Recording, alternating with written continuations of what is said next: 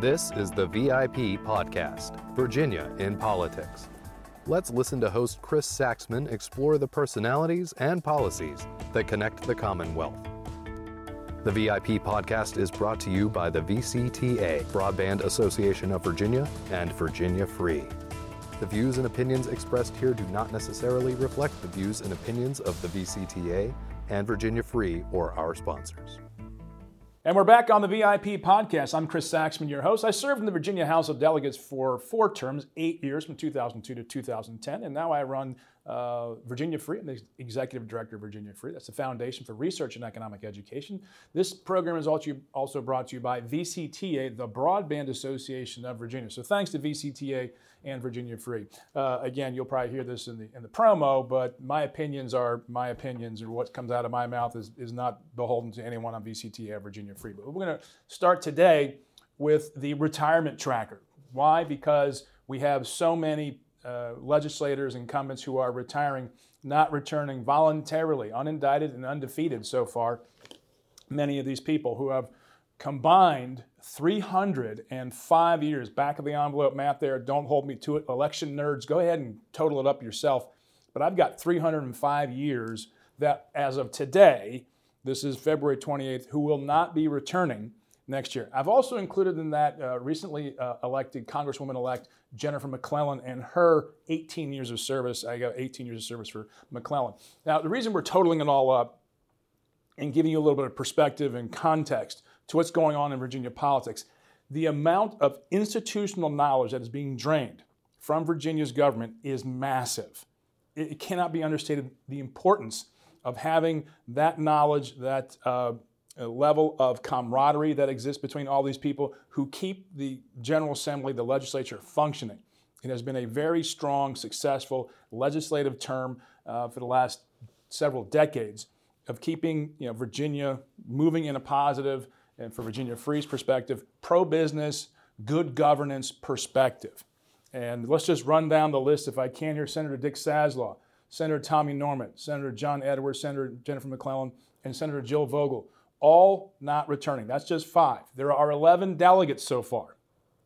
They include James Edmunds, Mike Mullin, and prayers out to the Mullin family for the loss of their child recently. Uh, Kathleen Murphy, Margaret Ransone, Jeff Bourne, Tim Anderson, John Avoli, Roxann Robinson, Rob Bell, and Kathy Byron. This is a significant amount of not only uh, years of service, but talented years of service. We have many committee chairs.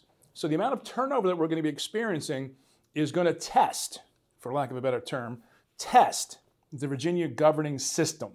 And it's going to be it's going to require all of us to engage that political system to make sure that we continue to move in our estimation of Virginia Free and probably most trade associations in a good governance, first and foremost, pro business direction, so that we uh, don't lose the traditions that have made Virginia such a governing stronghold from a perspective of getting it right.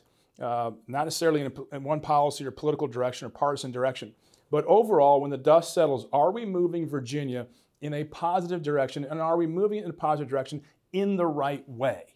It's really important in government to do things the right way. An example in Virginia you cannot, under the, the rules of the House and the Senate, you cannot offer what is known as a poison pill amendment to a bill. If I offer an amendment to a bill and it's accepted, I am duty bound to support that legislation going forward as long as my amendment remains in that bill. Okay? Um, it's a really important part of Virginia's uh, governing uh, structure. It helps everyone get along, and at the end of the day, have all of the districts that uh, are represented by 140 legislators that they get their say. And that's the most, one of the most important things about our Republican form of democracy is that people are able to redress their grievances in a manner that is heard by their legislators and considered in an appropriate way. Now, given the, the uh, complications of a 60 day session one year and a 46 day session the next year, there's not a lot of time. So, this is an ongoing annual process. But the citizens of this country and Virginia need to have the assurance that their voices are being heard. Now, the systems that have been set up with these legislators, these 16 legislators who will be leaving the legislature, legislature this year, the General Assembly, 305 years of service.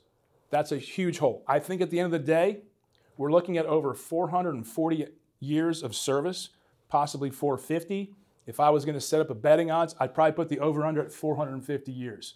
That will not return, not return next January. Okay? So keep this in mind as you're looking at the elections this year, however it uh, impacts your vote or however you're going to be involved in the legislature next year. Be willing to understand that things are going to change, and it's always a good thing to get ahead of what's going to be happening, especially in politics. Thanks for joining us on the VIP podcast, available on Spotify, Apple, and YouTube. Please subscribe, like, and share, and thanks for joining us.